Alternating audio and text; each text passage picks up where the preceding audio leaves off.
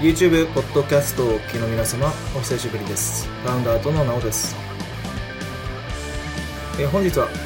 日本時間4月22日日曜日に行われる UFC ファイトナイト128バルボーザ vs D の大会に関して予想を話していきたいと思います。で、大体ラジオを配信するのが大体8ヶ月ぶりぐらいになりますかね。この間若干時間が見つけられずにですね、2018年いっぱいはちょっとよそラジオを配信するの難しいかなと思ってたんですが、若干落ち着いてきたので時間を見つけながらお話ししていきたいと思います。で、まずは別途の近況からお話しすると、ちょっとユニットで言っても分かりにくいと思うので、だいたいざっくりこういった感じだと思っていただければ大丈夫なんですが、2017年の途中ぐらいまでですかね、このラジオを、やめるぐらい、やめるというか一時中断するぐらい、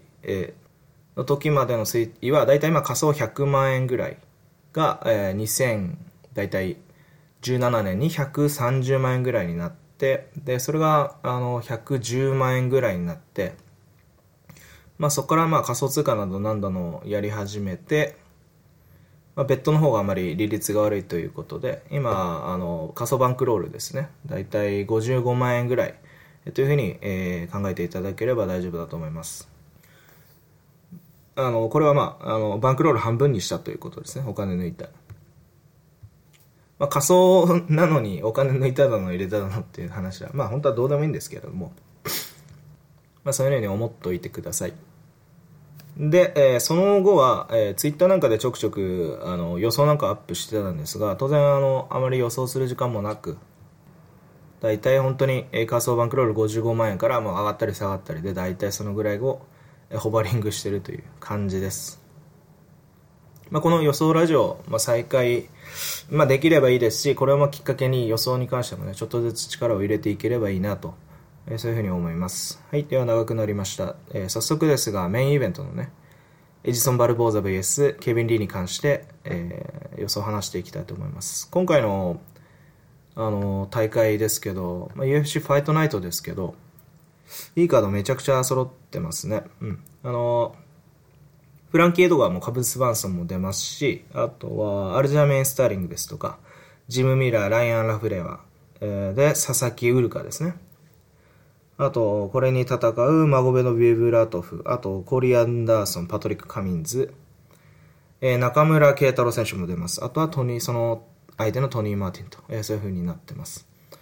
すいません、メイン話すといった前にね、こんなこと話しちゃいましたけど、早速ですね、ケビン・リーとエジソン・バルボーザのオッズなんですが、今ピナクルでオッズを見てまして、だいたい 1.93 倍ぐらいですね。お互いイーブンぐらいでオッズが開きましたが、ケビン・リーのオッズが徐々に下がっていって、今はなんと 1.74 倍ですね。でバルボーザのオッズも 1.93 倍ぐらいから今徐々に上がっていって 2.2 倍と、つまりはケビン・リーがフェイバリットで、バルボーザがねアンダードックとなってます。僕はベッドですね、だいたいこれ 2.02 倍と、2.15 倍ぐらいで、バルボーザにベッドしたんじゃないですかね。ちょっとこれもう最近本当に適当に試合予想もちゃんとしないで、大丈夫かなっていうぐらいでポンとベットしてるんですが、今後はそういうベットは本当していかないつもりなんですけれども、今大会に関してはね、ベットしてしまったものに関してはちゃんと公開しますが、バルボーザに、10ユニットぐらいね、ベットしてます。相変わらず、大きなベットをしてますと。まだまだね、55万ぐらいのバンクロールだったら、別にね、大したことないんで、ちょっと大きめにベットしていこうかなというぐらいの感じです。はい、では、早速フェイバリットのね、ケビン・リーからお話しさせていただきたいと思います。ケビン・リーは、まだ25歳ですね。先日、トニー・ファーガソンとね、暫定王者戦を戦って敗れたばかり、これが復帰戦ということになります。アメリカの選手で身長175センチ、でアソシエーションは一応シャドックにはエクストリームクーターとそういう風に書いてます。戦績は16勝3敗ですね。16勝のうち1つの KO と8つのサブミッション勝ち、7つの判定勝ちとなっています。3つの負けに関しては 1KO、1サブミッション、1判定と1つずつとなってますね。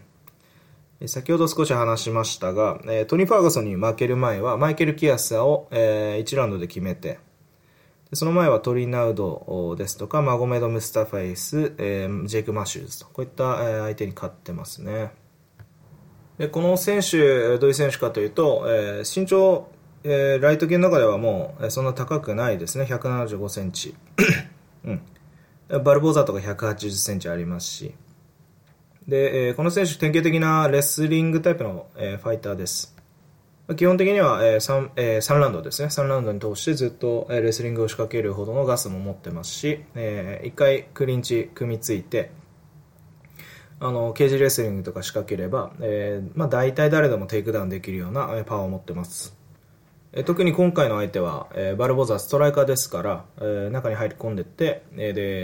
クリンチをして組み立てるというのが、最良でしょう。で打撃フェーズですね。離れた距離からは、ダブルレッグとかも、得意な方なんじゃないでしょうかね。ただ、他の選手と比べるとやっぱり身長がめちゃくちゃ高いわけではないので、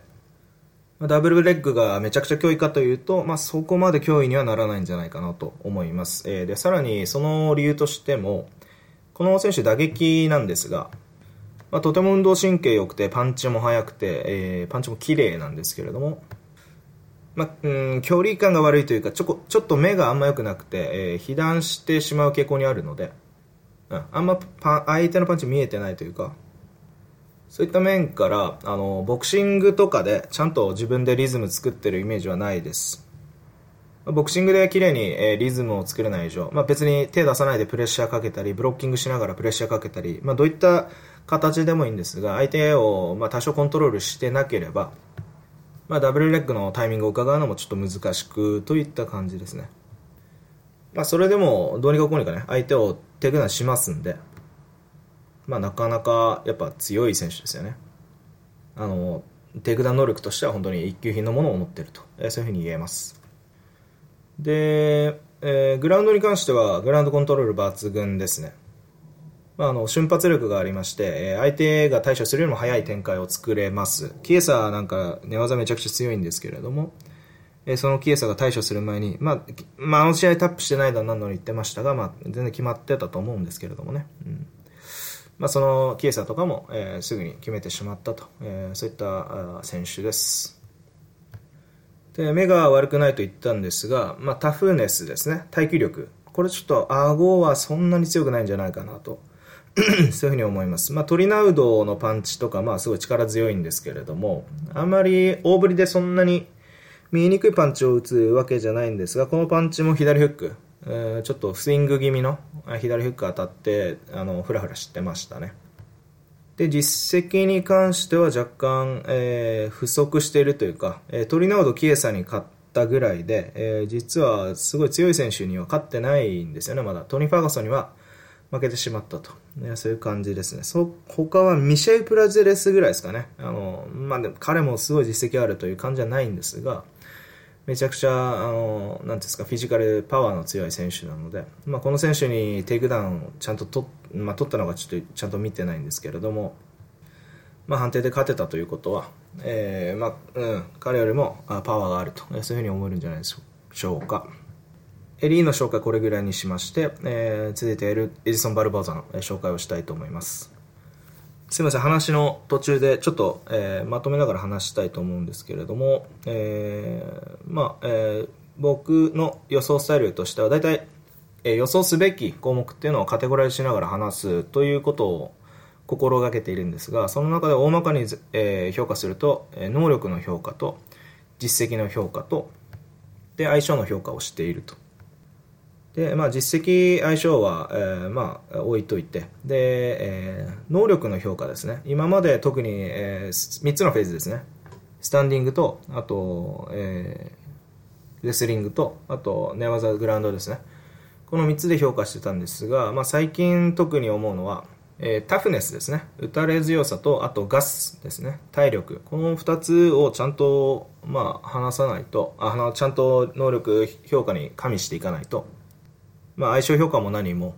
能力でめちゃくちゃ上回ってる選手が、ガスが先に切れたら全ての能力で上回られると、ガスが一番、優位なんではないかというふうに最近になってやっと気づいたというか、気づいてはいたんですけれども、これを予想のルーチンに入れてなかったということで、今後しっかり入れていきたいと思います。という意味で先ほどの例に関しても話させていただきました。また、すみません、長くなっちゃいました。エディソン・バルボーザに関してお話ししていきます。バルボーザはブラジルの選手で32歳ですね。身長180センチ。で、アソシエーションは、こちらシャードックにはヒカルド・アルメイダというふうに書いてますね。フランキー・エドガーがいるチームでしょう。戦績は19勝5敗、19勝のうち 11個の KO と1つのサブミッション勝ち、7つの判定勝ちがあります。で、5個の負けのうち、KO は1つ、サブミッションは2つ、判定は2つとなっています。で、最近の戦績で言いますと、この間、ハビブ・ヌルマゴメドフに、やられてしまいましたね。2017年の12月、もう4ヶ月前なんですね。この時は、ハビブに関して、もともとね、バルボーザが触らせないでね、クリンチあんまり、させないで戦うスタイルなので、ちょっと、ハビブがダブルレッグがないということでちょっと、期待してたんですが、普通に捕まって、普通にテイクダウンされてボコられたという試合でした。ハビブに関してはプレッシャーがめちゃくちゃ強いということと、バルボーザはプレッシャーにちょっと弱いというところがありますので、トニー・ファーガソン戦なんか見ててもそうなんですけれども、そういったところがありますんで、その前は、ベニール・ダリウシュですね。こちら、飛び膝で勝ってます。その前はギルバート・メレンデス、アンソニー・ペティス、こちらはローキックですとかそういったもので、危なげなく勝ってますし、その前は、ポール・フェルダーに勝ってます。その前は、マイケル・ジョンソンにね、ストライキングで負けてしまいました。その他ボビー・グリーン、エヴァン・ダナムなんかには勝ってますが、ドナルド・セラーニなんかにはね、負けてます。セラーニ戦やったのがだいたい4年ぐらい前ですかね。こんな感じです。この選手は、基本的にはストライカーです。皆さんご存知かと思うんですけれども、キックがめちゃくちゃうまいです。右足でね、オーソドックスなんですけれども、右足でロー、ミドル、ハイ全部蹴れますし、スタップワークもジャブも出ると。で、相手が足止まってたら、スピンフックキックっていうんですか、後ろ回し蹴りですね。回し蹴り、通常の、ミドルキックやハイキックと逆から回してくる、背中から振り返って足を振り回してくる、スピンフックキックですね、バックキックって言うんですか、それもとてつもない、強力を持ってます。ということで基本的にはアウトサイドで強力な支配力を発揮する選手で、プレッシャーの強い選手に対しては、なんていうんですかね、動かされてしまう面もあるんですけれども、綺麗にポイントアウトね、に徹すれば、勝てるんじゃないかっていう感じですね。で、どんどん中に入ってくる選手には今までちょっと不安があったというか、セランのジャブとかでストンってこうダウン奪われたりとかそういったことがあったんですが、今はね、パンチカウンターがめちゃくちゃうまくて、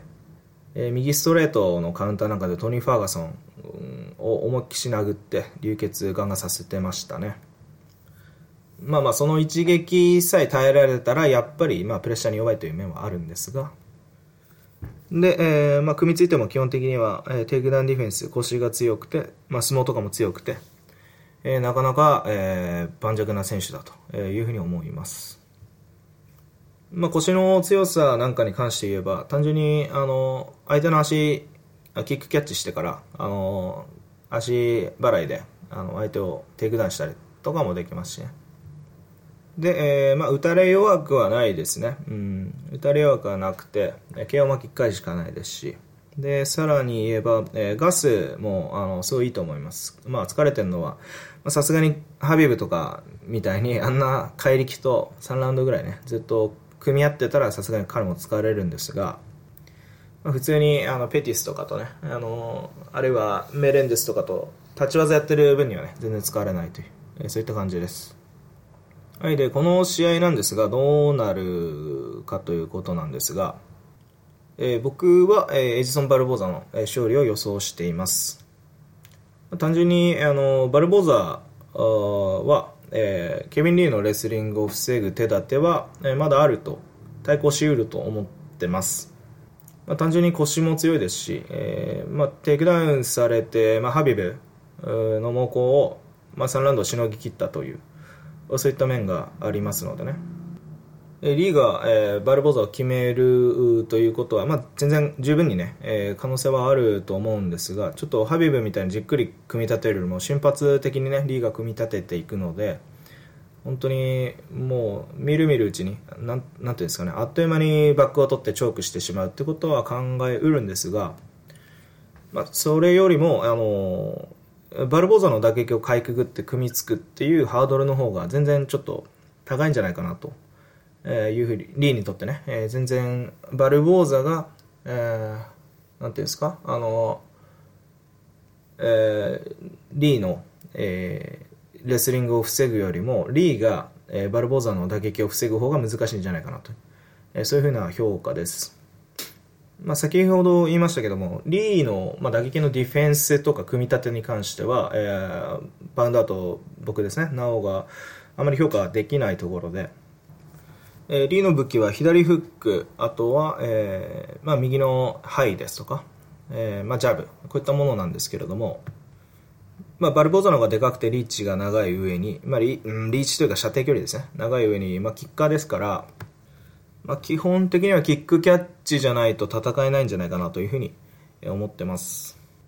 ローキックに対して右ストレートを合わせるだとか、そういったことはリーにできるのかなという、そういった感じです。で、リーとハビブですね、ヌルマゴメドフを、単純に比べてみると、ヌルマゴメドフなんかは、打たれ強さですとかガードワークを担保に、あとは、強烈なレスリングですよね。クリンチになったら相手が終わるという、そういうプレッシャーの中で、じりじりとプレッシャーをかけていって、ローを打っても下がらない、パンチを打っても下がらない、こういったことができます。だからいくらパンチとか打ってもゲームを支配しているのはヌルマゴメドフ、つまり、テイクダウンに向かって、強烈ななんていうんですかね、磁場というか、必ずテイクダウンっていう結果に、向かって、試合が進んでいるという流れを作れるんですが、リーの場合はどちらかというと瞬発的にやり合いますんで、というのも、出入りの中で、組みつくタイミングを精査するタイプなので、ヌルマゴメドフが積み重ねるように主導権を取っていくタイプならば、リーというのは、ヌルマゴメドフみたいのが珍しいんですけどね、リーみたいな選手は、その機会を伺いながら、石のチャンスをものにするという、そういった感じだと思います。つまりは、ヌルマゴメドフってのはバルボザの打撃と一切やり合う気がないというか、やり合う必要がないんですけどね。ただリーっていうのはそのタイミングを伺う上で、やっぱバルボザの打撃とやり合わなきゃいけないんですね。で、ここでリスクにさらされる時間が、ちょっと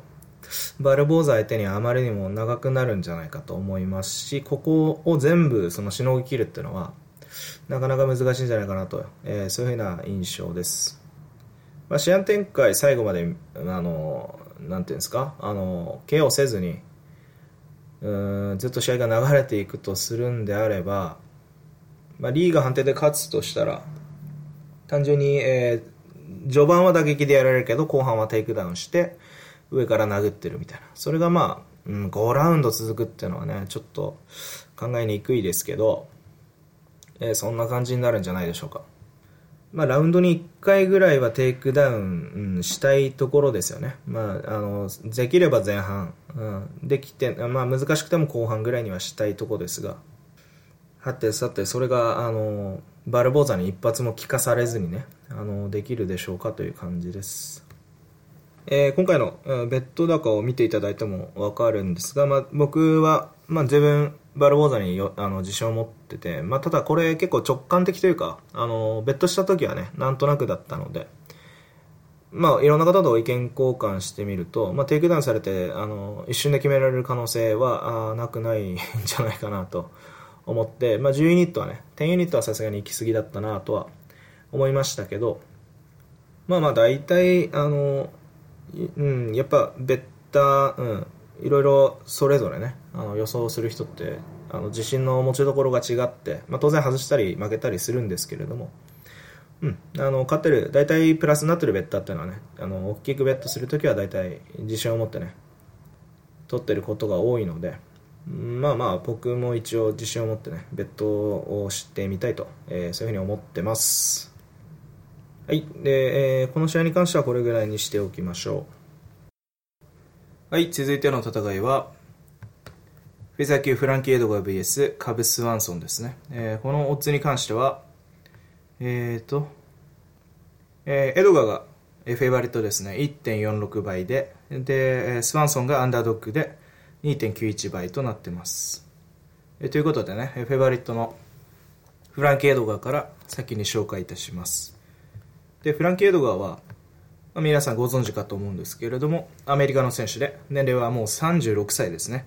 身長 167.6 センチとなってます。で、これアソシエーションヒカルド・アルメイダ柔術となってますね。戦績は22勝6敗となってます。22勝のうち7つの KO と4つのサブミッション11個の判定勝ち、6つの判定、負けのうち、KO は1つ KO 負けが1つありまして判定負けが5つありますでその1個、まあ、フランキーなんてめちゃくちゃ強いですからまあ、打たれ強いですし本当に KO 負けしない選手だと思ってたんですがその KO 負けというのが1個前の試合ですねブライアン・オルテガと戦った時の KO 負けとなってます。でオルテガに関してはだいたい身長176センチぐらいあるのでだいたいそうですね10センチ近く、フランキーと身長の差があってでまあ寝技がめちゃくちゃ強いんでフランキーが基本的には打撃で戦わなきゃいけなかったと思うんですがここを、まあ、大きなアッパーカットをもらってしまって KO 負けしてしまったと、そういう感じです。でそれ以前の、戦績に関して対戦相手に関してはヤイル・ロドリゲスジェレミー・スティーブンスには、勝ってますね。スティーブンスは若干、手こずったと思いますがスタンディングで綺麗に戦えたと、その、前ですねにはチャド・メンデスとかユライ・フェバーにも勝ってますし、およそまあ4年近く前ですねこの時にカベ・スワンソンと戦ってまして、まあ、この時も大体似たようなオッズですね、フランキーが 1.57 倍ぐらいついてたんですかね。でも、まあ、本当に、1.2 倍とか 1.1 倍でもついててもおかしくないような試合内容で、まあ、スワンソンを、まあ、テイクダウンしてもう簡単にテイクダウンしてずっと上から殴ってたというそういう試合でした。その他の負けはまあ、ジョゼ・アルドとかベン・ヘンダーソンですね、アルドに2回負けててヘンダーソンに2回負けてると、そんな感じですまあ残りの負けはグレイ・メイナードとなってます。で、まあ、この選手どういう選手かというと基本的には、ボクシング&レスリングの選手です。スタイルほとんど完成していると言ってもいいでしょう。一つの、答えだと言えると思います。まあ、どういうスタイルかというと頭を振りながら、デイリーのボクシングをきれいにできると、まあ、ヘッドムーブちゃんとしながらジャブとかワンツーとか、まあ、コンビネーション出すと、で、とにかくステップが細かくてよく動きますから頭も足もよく動きますから相手がフランキーを捕捉するのが難しいというそういう状況です。まあ、ジャブなんか突き出してもかわされますしローキックなんか出しても、まあ、キャッチされてしまうという感じですね。とにかく振りの大きなパンチっていうのはフランキーには当たんないでしょう。かといって防戦一方になれば、フランキーに関してはとてもまあ、オフェンスのバリエーションが、豊富ですからコンビネーションパンチまとめたり、その中で右ストレートを出しながら左足でレッグキャッチしながらテイクダウンとかまあ、本当に強い選手ですね。フランキー相手にすると対処が、難しいと思います。まあ、一つ攻略法があるとすれば、まあ、レスリングで勝るかメイナードみたいに、勝るかっていうか、まあ、そんな感じになるかレスリングで戦えるかあとは、ジョゼ・アルドみたいに、後手ですねフランキーのそういった多彩な攻撃をかわしつつ、綺麗にカウンターを取るかという感じなんですが、まあ、これはエドガーよりもリーチが長くて、まあ、単発の速度とか反応速度が異常に速いアルドだったからこそできたことだと言えます。で、先ほど言いましたがガスに関しては、とても豊富で本当に疲れてるとこを見たことないですね、うん、もう本当に5ラウンドを通して、グラウンド&パウンドできるファイターです。でタフネスに関しても最初言いましたが、殴られてフラフラになっても、後々、盛り返すという選手ですね、まあ、弱点があるとすれば、まあ、先ほど言った攻略法がねカウンターに対して弱いってわけじゃないですが、リーチが短いだとかそういった面から来る、スタンディングででかいやつにはちょっと手こずるとか、あとはちょっとスロースターターっていう面もありますかね。で対するカベ・スワンソンですね、こちらもアメリカの選手で年齢は34歳、身長170センチですね、で戦績25勝8敗25勝のうち11個の KO と4つのサブミッション勝ち、10個の判定勝ちがあります負けの、うちですね8つの負けのうち1つの KO 負けと6つのサブミッション負け1つの判定負けがあります。判定までいけばほとんど勝ってるという一応選手になるんでしょうかね、でこの選手も前回、ブライアン・オルテガに負けてますね、なかなかうまく戦ってましたが途中でスタンディングのクリンチ、引っかかってでギロチン決められてしまいましたね。あんなんで決まるんだっていうぐらいなんていうんですかね、あっさりと決められてしまいました。戦績から見るようにちょっとサブミッション負けは多いですよね、弱点、寝技も強いですから弱点という感じには見えませんが、ただ決めの強い選手にはもしかしたらなんていうのかな、粘り強さはないというか、決めに関しては打撃とかねそういったものは粘り強いですけれども、決めに関しては、粘り強さがちょっともしかしたらないのかもしれません。オルテガに負ける前はアルテム・ロボフとチェ・ドゥフォとあと、川尻達也、ハクランディアス、こういった選手に勝ってますね。その前は、2015年になりますがマックス・ホロウェイ、フランケードが、に、2連敗してます、それより前が素晴らしくて7連勝か8連勝ぐらいしてるんですよね。ジェレミー・スティーブンス、デニス・シバ、ダスティン・ポイエ、チャールズ・オリベイラ、ロス・ピアソン、ジョージ・ループと、こういう感じになってます。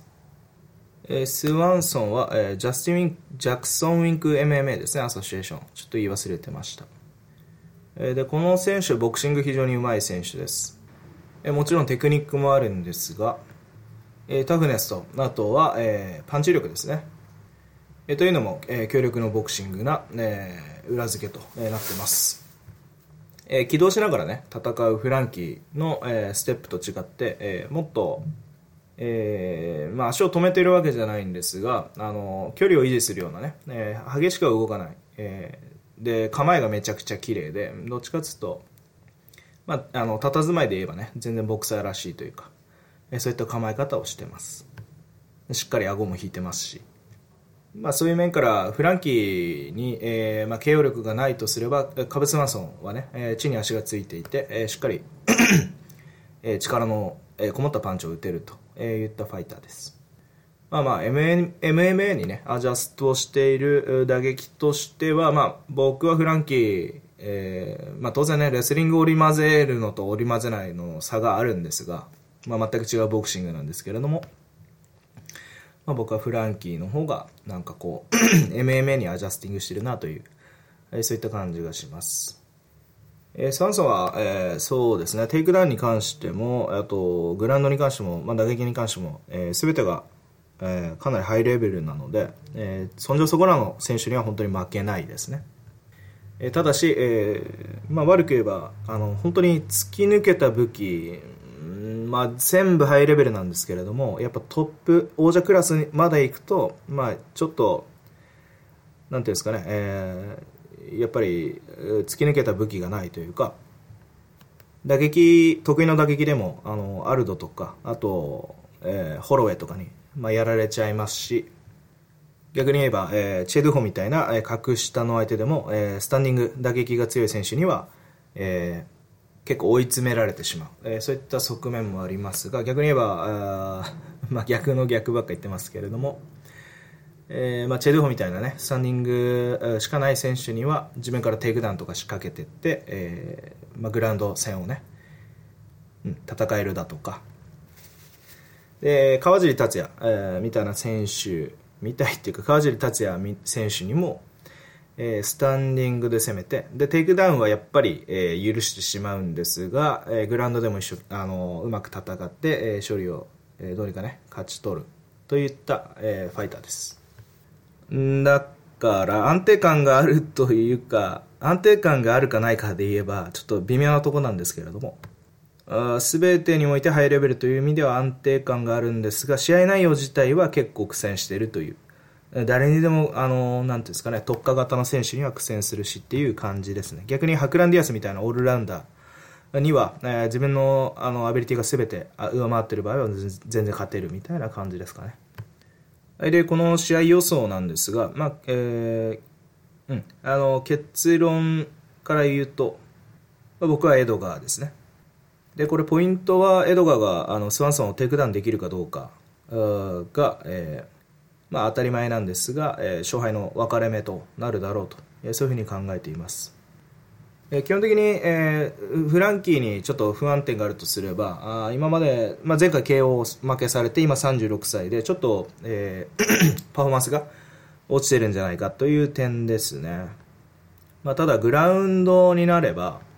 十分な強さを発揮すると思います。基本的になんていうんですかね、まあ、メイナードしかりパイルしかり彼でそのなんていうんですか、パフォーマンスが落ちてる選手もグラウンドっていうのはあんまり衰えていかないですよね。デミアン・マイヤとかも今でもすごい40近いですけどとても強いですし、まあ、そこでポイントとなるのがやっぱりテイクダウンできるかどうかを決めるのは、両者の、まあ、スタンディングの力関係ですよね。でまあ、そうですね基本的にはスタイルで言えばやっぱり、フランキーの攻撃の仕方っていうのは、まあ、自分の背が小さい、まあ、つまり射程、距離が短いのを、まあ、どういうふうに相手の攻撃を、かわしながらその射程圏内に、入り込むかという面で合理的な、まあ、戦術を取っているはずなんですがそこで、まあ、入っててすぐに手が届く相手、まあ、だとフランキーの攻撃っていうのは行きやすいんですが、まあ、今までそのなんていうんですか背の高い手ですねジェレミー・スティーブンスですとかオルテガみたいなでかい選手あるいは、カブ・サンソンみたいなカブ・サンソンじゃなくてジョゼ・アルドみたいな、まあ、背が小さくても攻撃自分の、距離というのを堅守する選手には、苦戦してきたかなというイメージです。でそういう意味ではスワンソンというのはまあ、自分の距離を堅守するというよりも、まあ、どちらかというと、まあ、タフネスですとかあと打ち合いの強さというのも自分の武器にしていますので、まあ、フランキーがカーブ・スワンソンの懐に潜り込むのはさして難しいことではないとそういうふうに思っています。フランキーが負けるとしたら、そうですね相性評価というよりも単純に実績評価というか最近のパフォーマンスで考えるしかないんですが、まあ、単純にフランキーのパンチ速度とかあと威力とかが落ちてて反応速度とかも落ちててスワンソンは全然フランキーの動きが見えてで攻撃も簡単に当たると、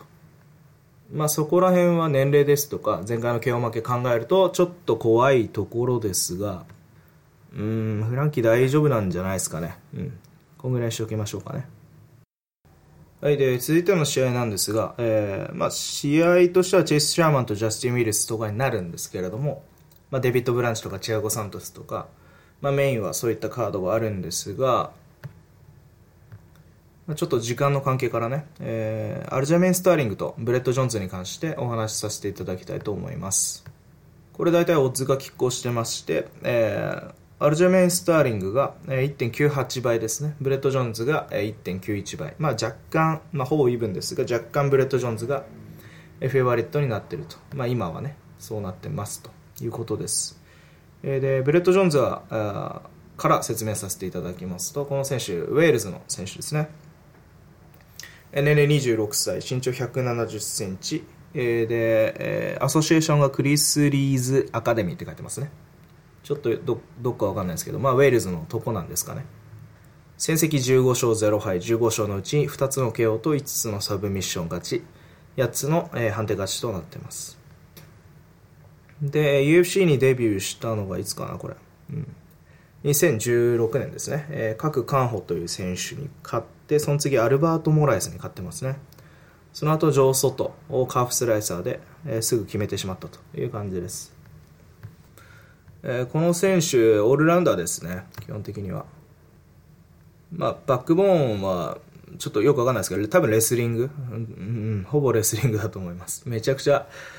レスリング強いですよね。でスタンディングに関しては打撃も強いですが、プレッシャーをかけていって基本的にはレスリングを、するための、まあ、布石となるような攻撃をすると。ただ、まあ、ちゃんと KO できる、パンチ力も持ってますでしょうね。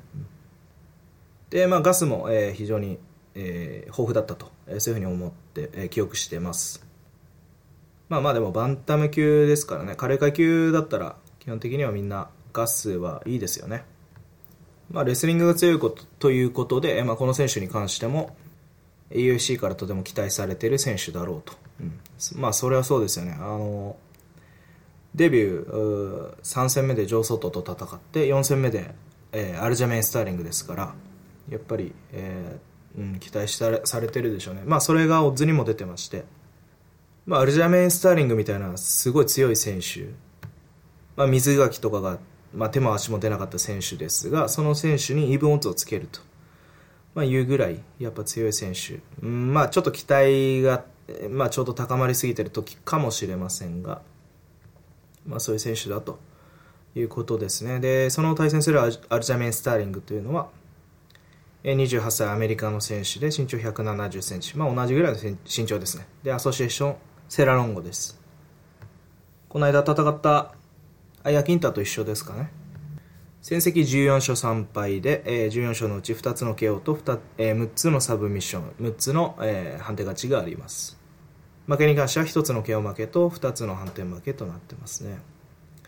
で、UFC に参戦したのはいつだったっけな、もう4年前ですね、2014年です。まあ、勝ってきた選手はコーディ・ギブソン、ヒューゴ・ビアナ、あと、まあ、水垣武也、ジョニー・エドワルド、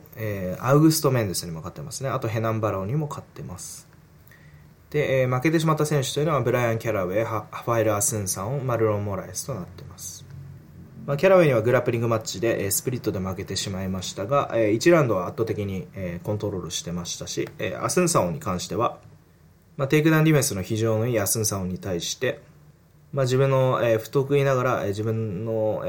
打撃でね、どうにか戦ってますが、惜しくもスプリットだと。この2つはスプリットですね。まあ、勝っててもおかしくなかった